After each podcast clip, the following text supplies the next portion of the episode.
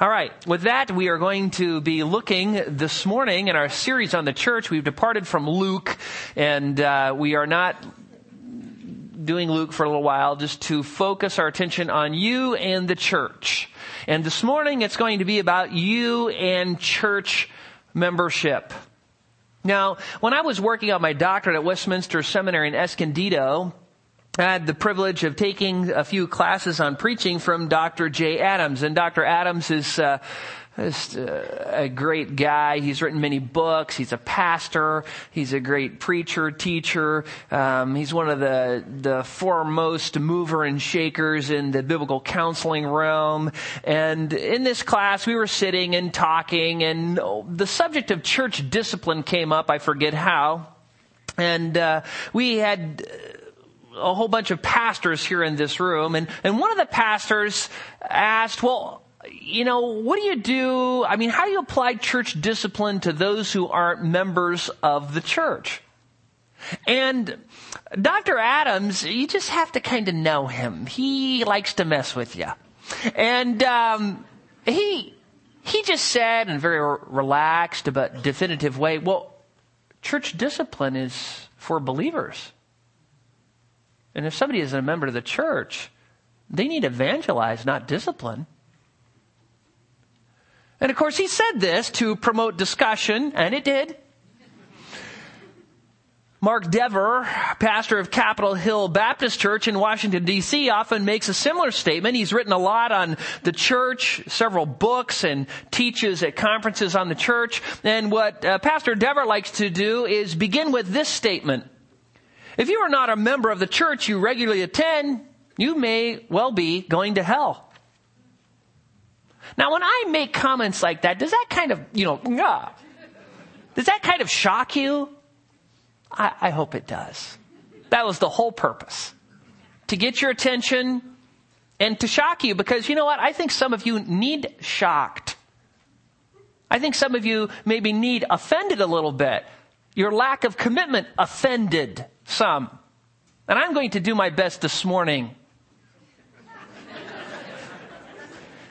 to probably offend you unto obedience.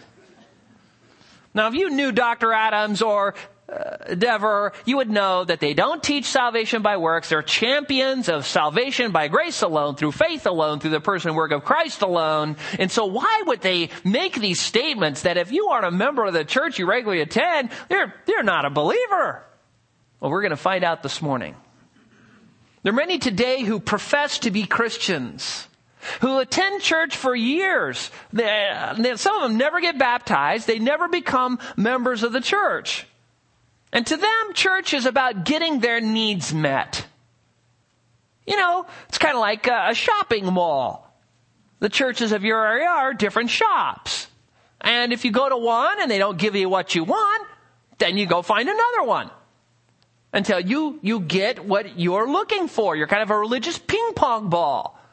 Just bouncing around from church to church, never committing, never serving, never giving, but you're a Christian. Joshua Harris, in his small but helpful book, Stop Dating the Church, says, you can always spot a church dater because they display usually these three qualities. One, they are me-centered. Church is about me. About what I want, about what I can get, about the music style I like and the preaching style I like and, you know, the donuts I like. And you know, if you don't get what you want, then you go somewhere else so you can get your needs met. Secondly, Harris says they are independent. They don't want to become a member, then they'd have to submit to the leadership authority. They'd have to have other people get involved in their lives and get to know them. They know what they do during the week. They don't, they don't want that. They don't want people to find out what they're really like. They want to be independent. So they kind of just enter church into stealth mode. Kind of, you know, slink in and sit in the balcony. I just want you to know, I don't know who's up there. I can't see you. The lights are too bright, but I know you're there. Uh, you know, and then after the service, it's kind of like, you know, slip out the back, Jack, and make a new plan, Stan, and they're just out, you know? And you wonder who's up there. You know, I never met any of them. They're just gone. So they're independent. And thirdly, he says they're critical. They're critical. You know, that church, the, the pastor is just, he's just kind of, he's not quite where I am doctrinally. His sermons are they're a bit too long. They're too doctrinal. There's, they don't have the right programs. The people just aren't very friendly. Uh, the building's too old. The lights are too dim and heater isn't turned on high enough. The music, it's too archaic or it's too modern or there's not enough choruses and there's not enough hymns and, you know, their selfishness makes them critical. It's one of their defense mechanisms so they can justify bouncing around from church to church and never being committed. I can't become a member of this church because they're hypocrites. There's too much doctrine. There's not enough grace. The people there, they, they aren't perfect. Besides, they say to themselves, I will probably be moving on soon, and they probably will, and they do. Until they go to another church, and they kind of, they're like Halley's Comet, you know, every five or ten years, they kind of come by. You know, you see them for two or three Sundays, and then they're off to the next church again. Joshua Harris describes a friend who went to two churches on Sunday morning. He went to one because he liked the music, and another one because he liked the preaching. So he'd go to the music one first, get the music fix he liked, and then he'd stop by at his favorite place to eat, get a little snack, time it just right so he could just slip out, not have to listen to any of the icky music, and then he could hear the preaching he wanted. Now that is just selfishness. A person like that has no idea what church is about at all. They are totally clueless. They're missing it. They're missing it out.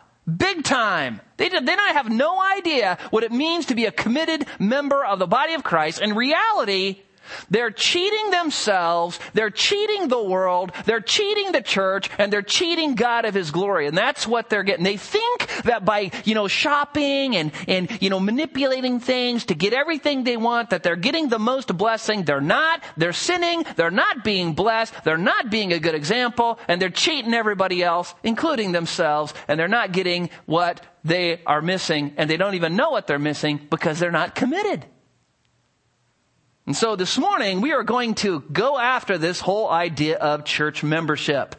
And so I just have an artificial outline here of three points. They all relate to church membership, and the first one is biblical support for church membership. Now, if you were here last week, we started off by first defining the church. And this is kind of critical because whenever you talk about church, I think I used 14 bogus definitions of the church last week. And then there's, even within the Bible, there's a whole bunch, you know, there's two big ones though. There's what is called the invisible church. There are about 15 to 17 verses in the New Testament which describe what is called the invisible church or uh, the universal invisible church, all believers of all time, whether they're on earth or dead and in heaven. All of the true believers are part of the invisible church.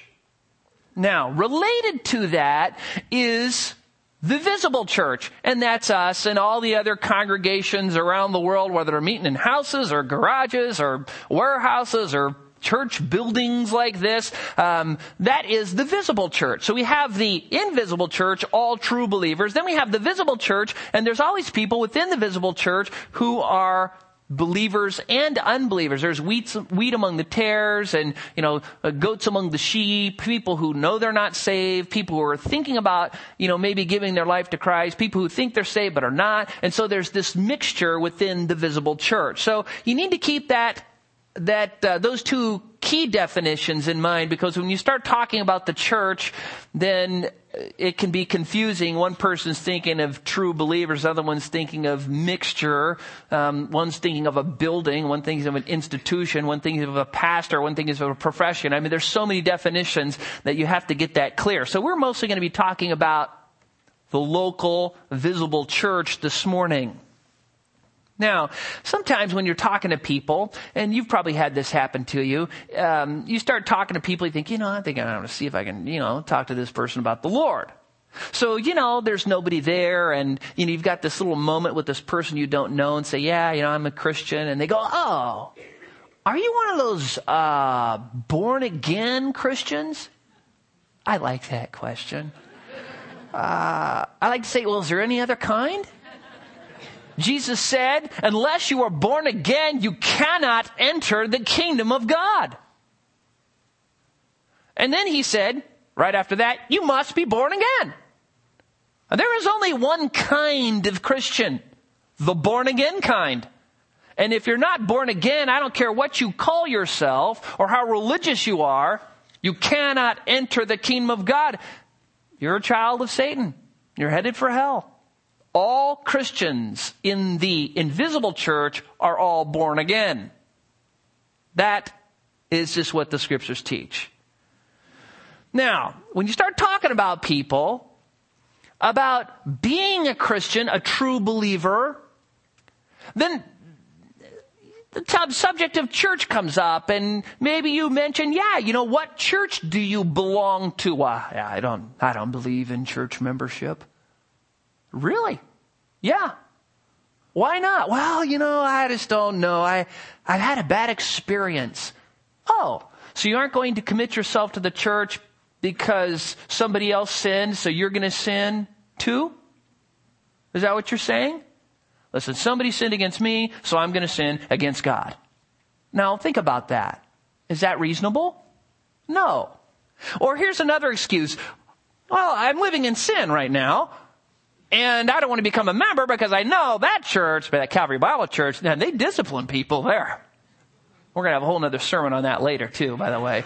Um, they discipline people there. So man, I've got to get my act together and quit sinning because I know I'm living in ongoing sin. Well, that, that person needs evangelized.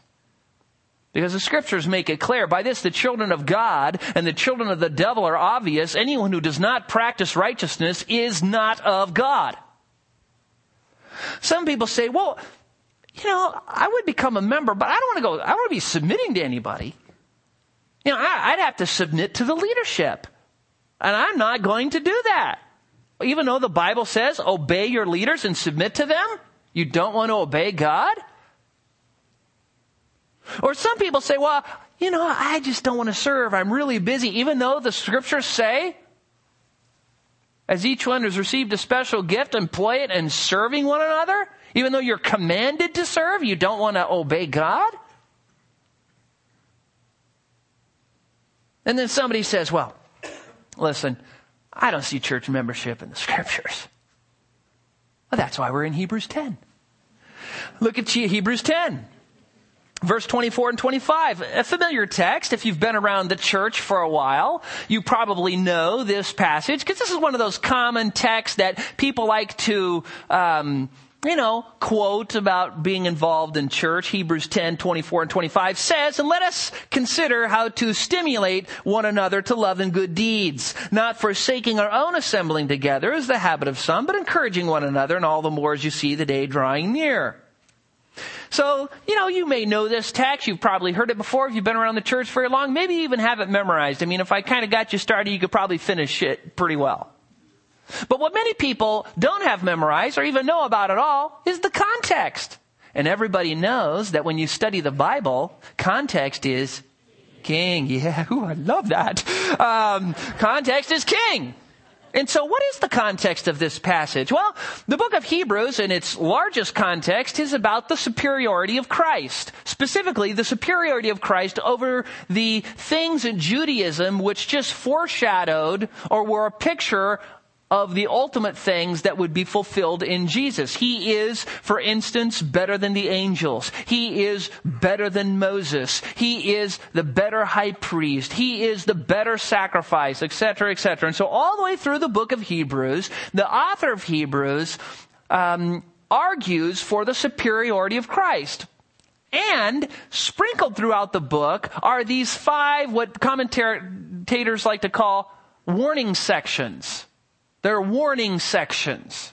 Now these warning sections are designed to get people who are regularly attending the local church who have not yet committed themselves to Christ and the local church to get off the fence, to push them off on the side of faith and commitment to the local church. And so periodically as you read through the book, he kind of stops and addresses these fence sitters. This text is one of them. This text is one of them. So, in this near preceding context, the author of Hebrews remind us that Jesus is our great high priest. That's from verses 19 all the way down through 21. And then he says, if you look at Hebrews 10:22, look there, let us draw near with a sincere heart in full assurance, having our hearts sprinkled clean from an evil conscience and our bodies washed with pure water, let us hold fast the confession of our hope without wavering, for he who promised is faithful. Now, the author of Hebrews uses a lot of Old Testament you know, sacrificial system lingo here. But notice that at the end, he, he has let us and which tells us there's this exhortation, hold fast the confession of our hope without wavering. He is encouraging us to not doubt our salvation. Why? The answer? He who promised is faithful. You don't need to doubt that you're going to lose your salvation, that you're going to forfeit your salvation, that you're going to fall from saving grace. Why? Not because of you and not because of what you do, but because the God who saves is a faithful God. That's what he says. But that's not the end of the sentence. Then we get into the next let us statement. We have these, these two lettuces in the preceding verses, not to, we aren't talking salad here.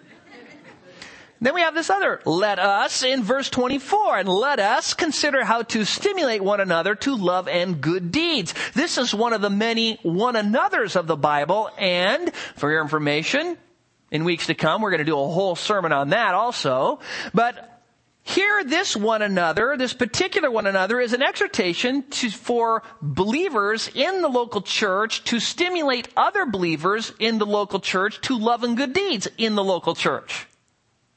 Now, this is the positive action all believers are to engage in. It is their responsibility to encourage others to love and good deeds in the context of the local visible church.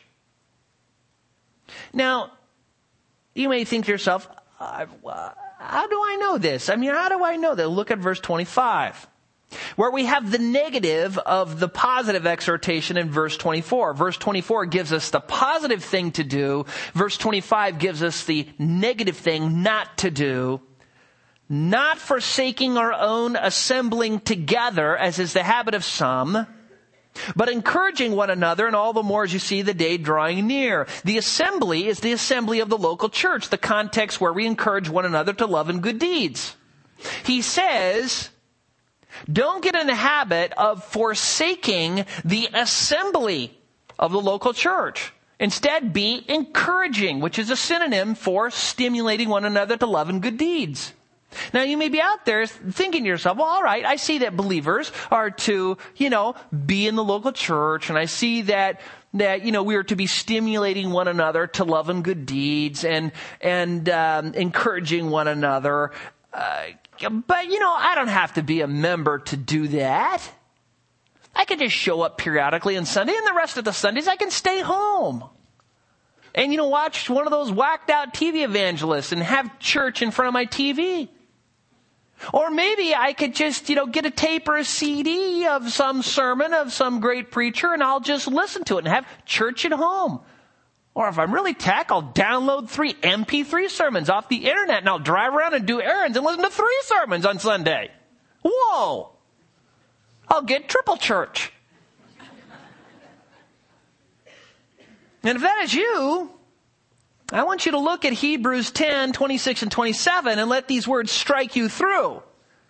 We read, for if we go on sinning willfully, now just stop there. Now he's talking about some sin. For tells us he is con- continuing the thought, for if we go on sinning willfully, we have to ask ourselves this. What is the nearest antecedent sin mentioned? If that word antecedent scares you, what is the nearest sin mentioned in the preceding context before verse 26? Look there. Forsaking the assembly of the local church which would include refusing to fulfill your God given responsibilities and obligations to the local church. That is the nearest sin mentioned in the context. Don't forsake, don't depart, don't abandon, don't desert the local church because you have the Holy Spirit. You have spiritual gifts. You're to use them in the context of the local church. You are to do all the things God says you are to do in the context of the local church. And if you forsake the assembly, what? Verse 26. For if we go on sinning willfully after receiving the knowledge of the truth, there no longer remains a sacrifice for sins. That doesn't sound good. But a terrifying expectation of judgment and the fury of a fire which will consume the adversaries. Ow. Does that sound like believer to you? Adversaries of God? People who have nothing to anticipate but the certain, terrifying expectation of judgment.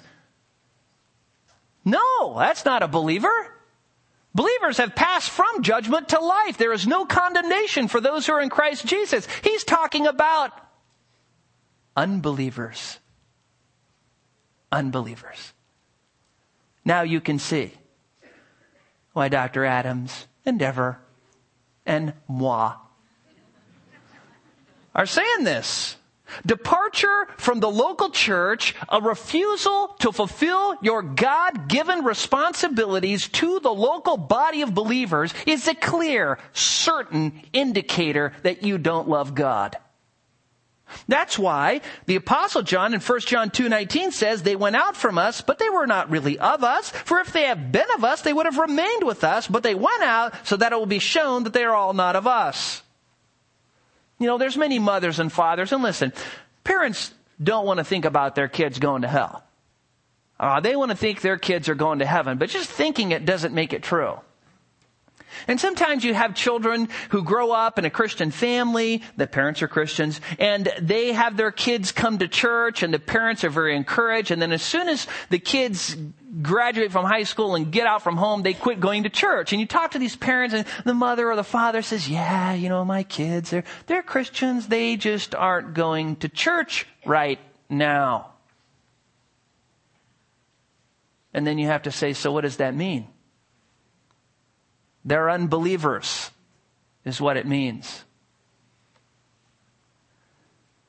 We need to stop and ask ourselves this Is church a big deal to God? I mean, the things that are a big deal, God talks a lot about, and the, the church is just all the way through the New Testament. It's everywhere. All the epistles in the New Testament are all written to the church. Acts is all about the founding of the church. Revelation, the first three chapters, the church. The end, the church. It's the church. The whole thing. And how much did God pay for the church? Peter tells us in 1 Peter 1, 18 and 19, he says, knowing you are not redeemed with perishable things like silver or gold from your feudal way of life inherited from your forefathers, but with precious blood as of the lamb unblemished and spotless, the blood of Christ. That makes the church a huge deal. Paul, when speaking to the Ephesian elders, in the book of Acts in chapter 20 verse 28 says, Be on guard for yourself and for all the flock among which the Holy Spirit has made you overseers to shepherd the church of God which he purchased with his own blood. You elders, you're going to be account, held accountable for how you shepherd your local congregation, which God incarnate purchased with his own blood. That makes the church the most valuable and precious thing, both in heaven and on earth. It is a huge deal to God. Now, if you're sitting out there and you're thinking, well, Jack, okay, it's, it's a big deal, but show me that verse that just says, thou shalt become a member. Go to membership class, fill out the application, and be interviewed. And if that's you, I just want you to know that verse just isn't in the Bible. And then I know what you're thinking. Ah, told you, told you, told you. And you know, Jack, you can't be, you know, adding things to the scriptures. Because if you add things to the scriptures, you know, that's not good. You know, those curses and everything. And you know, you'd really be a legalist if you did that. And you know what? I love people who say things like that. I just like that. I can respect the person who says, Where is it in the book? Where is it in the book? You know, where stands it written? You know, and that's a great thing. Where stands it written? Well, if Hebrews 10, 24 through 27 isn't enough, I'm coming at you. The book of Acts is where it's written. The book of Acts tells us about the early church. And you know what it teaches us? It teaches us that the early church kept records. For instance, in Acts 2. This is at Pentecost. This is the birth of the church. Acts 2:41 says that after the gospel was preached at Pentecost, this is what happened. So then those who had received his words, Peter's words, the preaching of the gospel, were baptized, made a public commitment and profession of faith, and that day were added about 3,000 souls. What does that tell us? They kept records of those who believed and were baptized. They knew how many people were added to the church. Voila. Acts 4:32 says, "And the congregation of those who believed were of one heart and soul." Notice there was a congregation of those who believed. They knew who the believers were. They were the congregation. Acts chapter 8 verse 1, 11, 22 speaks of the church of Jerusalem, that is the believers at Jerusalem. Acts chapter 11 verse 46, we read this, And when he, that is Barnabas, had found him, that is Paul, he brought him to Antioch, and for an entire year they met with the church, the believers at Antioch, and taught considerable numbers, and the disciples were first called Christians in Antioch. Here we see that the believers at Antioch were the church at Antioch and they knew who they were. And they trained those who they knew were believers at Antioch. Herod, Acts 12:1 says, tried to lay hands on some who belonged to the church. How did they know? They kept records. Acts 13:1. Now there were at Antioch in the church that was there prophets and teachers and then he goes on to describe their names and who they are. Certain people were in the church at Antioch. In Acts 14:23 it says, "And they had appointed elders for them in every church. Having prayed with fasting, they commended them to the Lord in whom they had believed." And this is huge. This tells us that each local congregation was not only defined, but certain people were picked who had names that people knew who met the qualification for elders and those people were assigned to shepherd the flock in a certain location. And you can't shepherd the flock of God among you unless you're among the flock of God. Unless you're qualified. You don't know if you're qualified unless you've been around, you know the people, they know you, they know your character, they know you're faithful, you have been tested, and then you are qualified to shepherd the flock. And the only way that happens is if they know who's committed the church and who isn't, who's in the church and who's not. Secondly, not only is the book of Acts, and again, that's just a sampling. There's tons of verses in Acts. Um, read the whole book and you'll see. The New Testament epistles are all written to the local church. I already mentioned this, but when you look at the New Testament epistles, realize this, that every time you read, you know, Acts or, you know, Romans or Corinthians or just go on down the line. All of those things are written to local churches or in the case of, you know, Timothy and Titus, to specific people in local churches. They're all two local churches, about local churches, what local churches are to do, and there's not a mention, not a single shred of scripture anywhere that talks about the person who's saved who's outside the local church. It doesn't exist. There's nothing there. Any instruction is for those in the church, committed to the church, who have made a public profession in the church of God. Third, Christ loves the church. You say, well, what's that have to do with church membership? We're getting there. You remember Ephesians 5? Where the section in verse 22 and following, it talks about husbands loving wives and wives, you know, submitting to husbands. But it says in there, husbands, love your wife, verse 23, as Christ loved the church and gave himself up for her. And then after he goes through talking about all this, you remember at the very end, he says, and what I'm speaking, this mystery is great, but I'm speaking in reference to Christ and the church. So as he's addressing husbands and wives, he's also letting them know that the husband and wife relationship, that loving, sacrificial, committed relationship, is the relationship on earth that pictures Christ and his love for his bride, the church. So that is something that is huge for this reason. Because we are Christians, right? And the word Christians means little Christ. And guess what? You have to ask yourself, are, are, are believers to be like Christ? Well, yes. Are believers to love the things that Christ loves? Yes. Does Christ love the church? Yes. Is Christ committed to the church? Yes. I mean, have you ever read those letters in Revelation chapter 2 and 3 where Jesus, you know, commends and rebukes and confronts and exhorts? He mentions specific people, specific issues. Why does he do that to literal local churches? Why does he do that?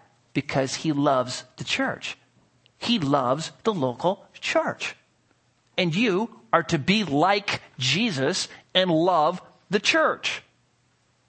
And if you aren't willing to make a commitment to the church, how can you say that's love? I mean, all you got to do is talk to anybody here that's been married, you know, 35, 40, 50 years and say, man, you know, how did you make it through all the hard times and all the trials and all these things? I mean, was it those warm fuzzies you had? Those romantic, you know, oh, I just love you. I mean, is that what got you through? What, what, what, was it? And what are they going to tell you? They're going to say, you know what?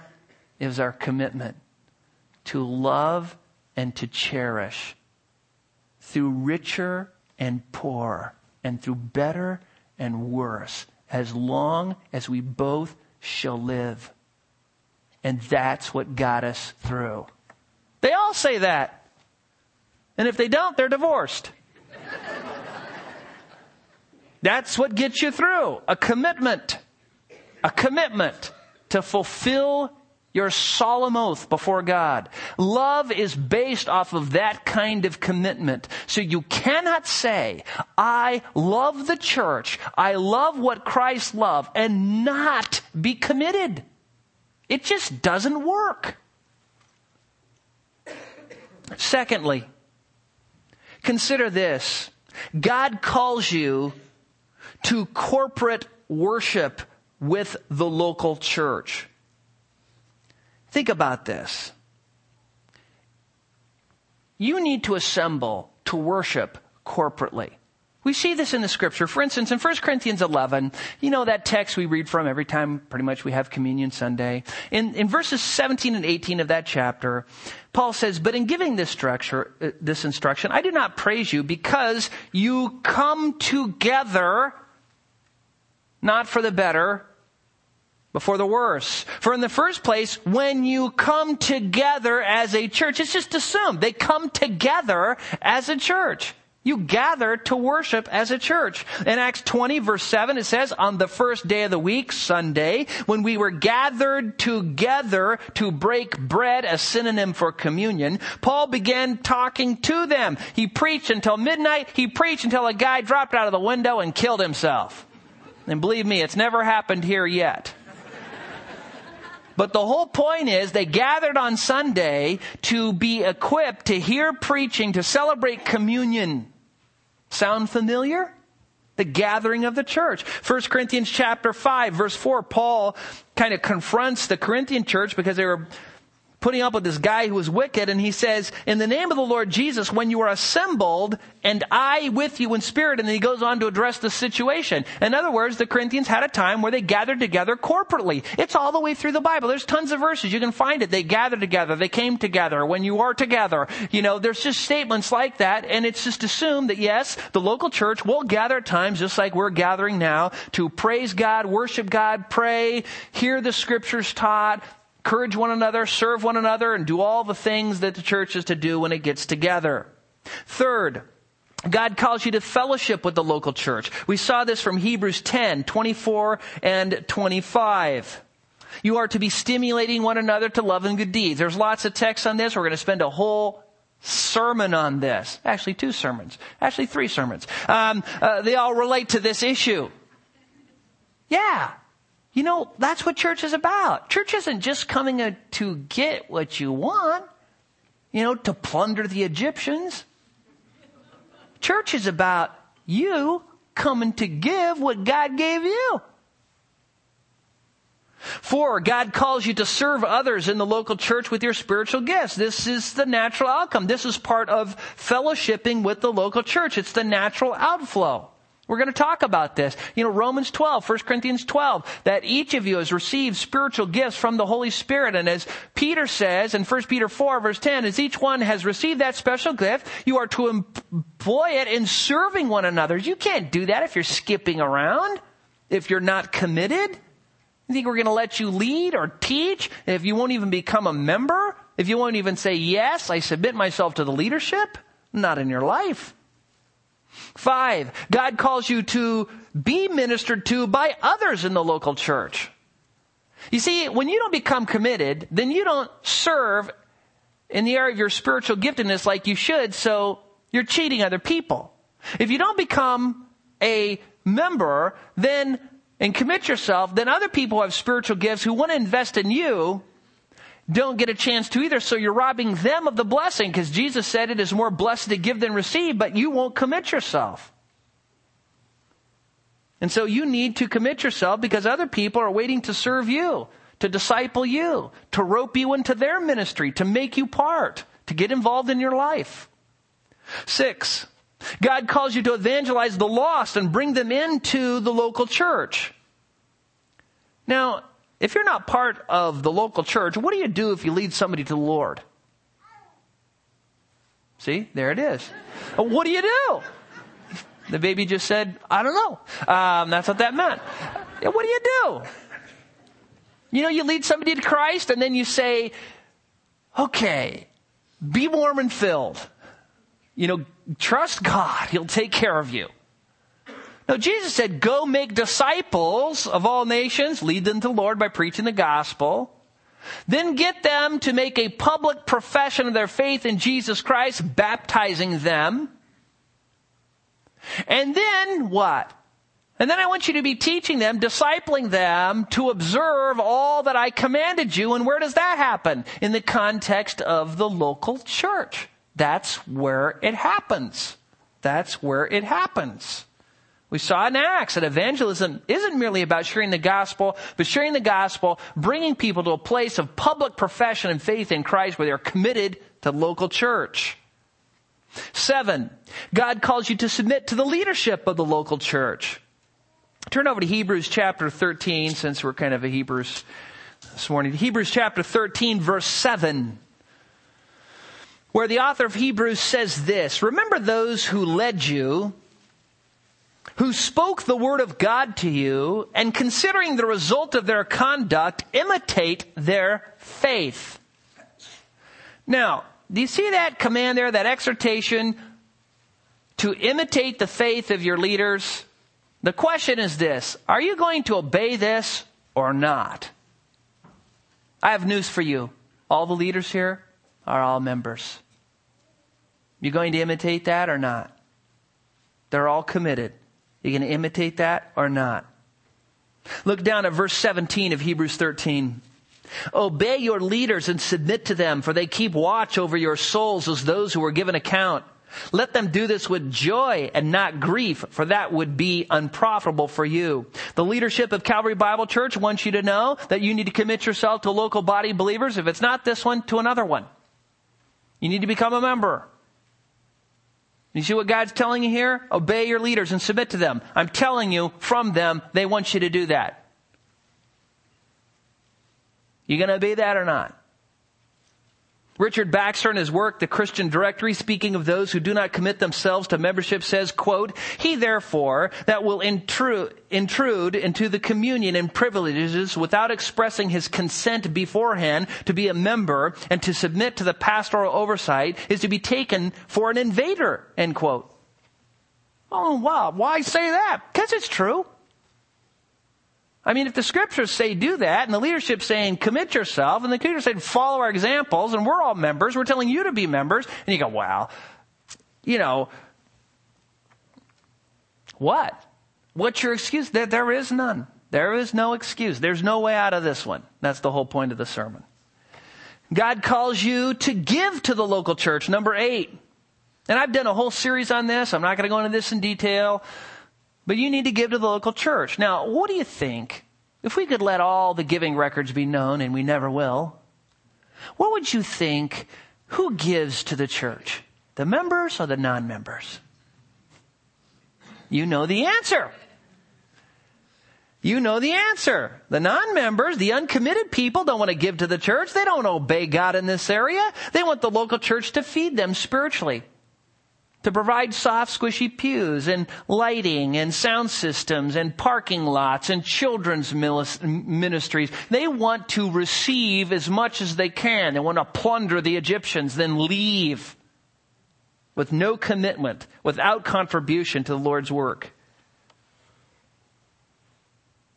I had something really strange happen a while back because this has never happened to me and this was this was just out of there. Never happened before. This guy comes into my office and says, You know, um, I really feel like the Lord is moving me to give to your church. And they go, fine, you know, give. He goes, Well, I go to a different church. And he says, I'm given to that church, and I don't want you to think I'm not given to my church. And I said, Well, you know, what do you, what do you mean? What do you mean? He says, Man, you, things are happening here. I just really feel God is doing things at this church, and I want to give to this church. But he says, you know, I got some criteria. And I think, oh, great. He wants a plaque, you know, with his name on it. And he wants, you know, a full page ad in the Daily News and I gave to George, you know. And I just thought, oh, no. He says, listen, I don't want anybody to know what I give. No one. He says, how many people will know? He says, if I give, how many people will know? I said, just one person. Don Chernock. he is a black vault. Everything goes in. He's always willing to take an offering. And that's it. He's the only one who'll know. He said, okay, I want to know who he is and how do I get talk to him? So he's not here right now. I gave him and I've never had that happen. This guy loved giving. He, he talked to me. He says, man, he says, I've just been so blessed. He, and he told me this story that I wish I could tell you, but it would implicate the godliness of somebody here who wouldn't want you to know, but somebody's example in giving just blessed them so much it changed their life. And here's this person now giving, but he doesn't want anybody to know. And he's given cheerfully, he's given sacrificially, and he's given so that only God knows. That's part of being part of the local church. That's what Christians do. Now, I could give you more reasons, but we're running out of time. But the whole point here is that if you love God, you will love the body of Christ and you will want to be part of the body. You'll want to serve in the body. you want to give in the body, you want to be blessed by the body, you want to hang around the body. And if you don't want that, you're an unbeliever. You are an unbeliever. I, I don't know what else other conclusion. Well, I don't really like the people of God and I don't want to actually obey God in all these areas. I'd prefer to just do my own thing and rule my own life. I mean, what is that? Now, I want you to know there are reasons, legitimate reasons, for not becoming a member of the local church. And some of you are going, um, you know, you're here for three months because, you know, you live somewhere else and your job brought you here and you're on a special assignment. You're going to be heading back fine. You know, maybe you're just here from out of town. This is your first Sunday and you're thinking, whoa, this church is serious. Um, and you're, you're kind of shopping, you know, you're kind of thinking, well, maybe I shouldn't go anywhere. Maybe we should. Uh, you know, well, that's fine. The, the whole point is find a church, get committed, serve there, whether it's here or somewhere else. You know, maybe you're a brand new believer, you know you're going to be leaving the state in three weeks, and you know, that's fine. You know, you're not going to become a member, you don't have time to. But listen, you have a bunch of those little flimsy excuses. You just need to say, Lord, okay, you're right. um, time's up. I've just been looking out for number one here. I really haven't realized the implications of not being committed to the local church, and now I'm going to pursue membership. This is what the elders want you to do. This is the example they have set for you. This is the example in the scriptures. So do it. Now, if you're out there thinking about what does it involve? I mean, what do I have to do? Well, there's beds of nails, uh, you know, fire, barefoot on coals. We've got a lot of things you got to do, and it hurts, but it's worth it. Um, no, it's pretty simple. It's pretty simple. One of the things that happens is as soon as you get into the area of church membership, the scriptures talk about you know, them having roles, knowing who's in and not in the church. You know, uh, all of these things are clear from the scriptures, but the specific process, process is not laid out. So this gives each local church the freedom to develop whatever process they want to kind of be organized and keep track of those who are in and those who are out. Jonathan Edwards, for instance, one of the, he's, you know, one of the greatest theological intellects America has ever uh, produced. Uh, was kicked out of his church in Northampton because of this issue of church membership. His father-in-law, who pastored the church before him, Solomon Stoddard, um, said that you know you don't need to do anything to become a church member. So he just kind of had this open, unrestricted view. All you got to do is show up and say, "I want to become a member." We'll put you on the rolls, and you're part. And that's good if you want to say, "Hey, we've got twelve thousand members." Now there's only 400 here, but we have 12,000. They're out there somewhere. Okay. Um, some people kind of like the numbers thing, and so they want to have unrestricted, just open access, just whoever wants to put their name down becomes a member. Well, Edwards, after studying the scriptures, thought, no, this isn't good. This isn't good. Because what happens then, people that aren't even Christians become part of the church, become disciplers, become, quote, leaders in music and Bible study teachers and worshipers. And the point is, is, is people who don't know the Lord can't do any of those things. They're all pretending. They're the children of Satan. They're headed for hell. And so to try and give them an opportunity to quote lead and serve and quote minister when they don't even have the Holy Spirit with them, then they aren't even saved, is a huge nightmare. We talked about that last week. And so he wrote in defense of his position a humble inquiry into in, concerning the qualifications of communion. And he published this in 1749 and it led to his being fired. And all he basically said is, is when somebody wants to be part of this local congregation, we need to find out that they basically know the gospel, they understand how a person is saved, and they have, you know, evidence of a transformed life. That was it. And they fired him because a whole bunch of people were already in the church who didn't know the Lord. And so they hated that standard. And so they fired him. William Barclay, who's has a lot of bad doctrine, he advocated this. He says, let's just do this two tier form of church membership. And he said the first tier would be those for those who are deeply attracted to Jesus Christ and the Christian way. And we wouldn't discipline them if they fell into sin. And then there would be this second kind that was kind of tier that quote, the many and the fewer prepared to make a total commitment to Jesus Christ. And then if those people sin, we'll discipline them. Now, from our studies of Luke, how many people are actually Christians who aren't totally committed? Zero. Unless you deny yourself and take up your cross and follow Jesus, you cannot be his disciple. There is no half committed Christians. You either repent, die to self, and receive the Lord Jesus Christ, or you don't. There's no in between. And so, you're convicted maybe about the sermon, you're thinking, oh man, you know, I was just talking to a guy, I should have become a member last month, you know. Um, what's going to happen to me if I do that? This is it. Every couple months we have uh, a little time. It's called uh, the member new members class or newcomers class or something. And uh, you come there, and for about three hours we tell you about the history of the church, what the church believes, and we say this is where we came from, this is what we believe, and this is your responsibility as a believer. Well, that's pretty painless. Um, then we give you an application. And if you want to, you can fill out that application and you can then um, right, where, where two questions, just some background information, but two questions are significant. One is, is have you been baptized? And we ask that because the scriptures command it, and if somebody says they're a Christian and they've never obeyed the Lord in that area, we want to know why. And so we want to know, have you been baptized as a believer? And if not, why not? And if they say, well, I don't know, I said, okay, baptism class is coming up. Two little short classes on Sunday. We'll see you in the tank. Um, you know, and that's what's happening. And if they say, yeah, I've been baptized as a believer, then, then we look at their testimony.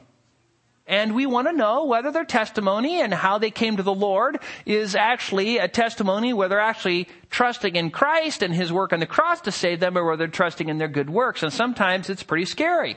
You know, they write down there, I've been a good person. I haven't murdered anybody. I've tried to do good. I've tried to read my Bible. You know, I've given to the United Way and, you know, whatever. they've, they've, you know, list these things and then we realize this person doesn't know the Lord and we, we share the gospel with them. Anyways, you put that in, then you go in, you have an interview. It's not an inquisition. There's elders there and, you know, they're scary, some of them. Um, but most of them are nice. And they just ask you basic questions. So, how'd you come to know the Lord? And what are you trusting in to save you? And, you know, how, what would you say the gospel is? And, and do you have any questions? And do you understand your responsibility to the church? And, and are you ready to submit to that and commit yourself to this local body as we commit ourselves to you? And, you know, most people just go through. And then finally um, the elders at the next elder meeting say these are the people who want to become members. And we say okay. And then we have them come up here and they're all smiling and you know we we kind of do a little ceremony the right hand of fellowship pray for them and voila you know a bunch of people shake their hands and they're in okay? Um, and we just do that because we want to make sure that people who become members here, that we're relatively certain that they're believers. And they may not be. It's not a foolproof process, but it does let us know that even if they aren't believers, they know what the gospel is and they know what they need to know in order to become believers. And so there's no excuse. So, that's what happens. That's what happens in the membership class. Now, here we are. Some of you out there are thinking, man, I am so glad I'm a member. because that person next to me looks pummeled, um, beat up, and drug over the coals. And you know what? Next Sunday's coming. Next Sunday's coming, and the Sunday after that. But if you're out there and you're thinking, you know, I, am you're right, I'm not a member. I'm not a member. You need to obey God. And you need to become a member at this church or another church, but you need to get committed, become a member, and fulfill your responsibility to the body of Christ. To love that which Christ loves. To stop cheating yourself and cheating the world and cheating the church and cheating God of the glory he deserves because he's given you spiritual gifts and he wants you to use them in the context of this local church. So, having said that, what did we learn this morning? Here it is.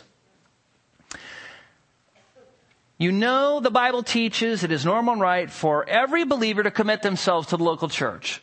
Secondly, you know the purpose of becoming a member in the local church. All those things we described are things you are to do, and those all relate to commitment, and those things are all the benefits you receive when you commit yourself. And now you understand the little process we have for members. I just want to tell you one more story about Charles Spurgeon. He comes to the Lord.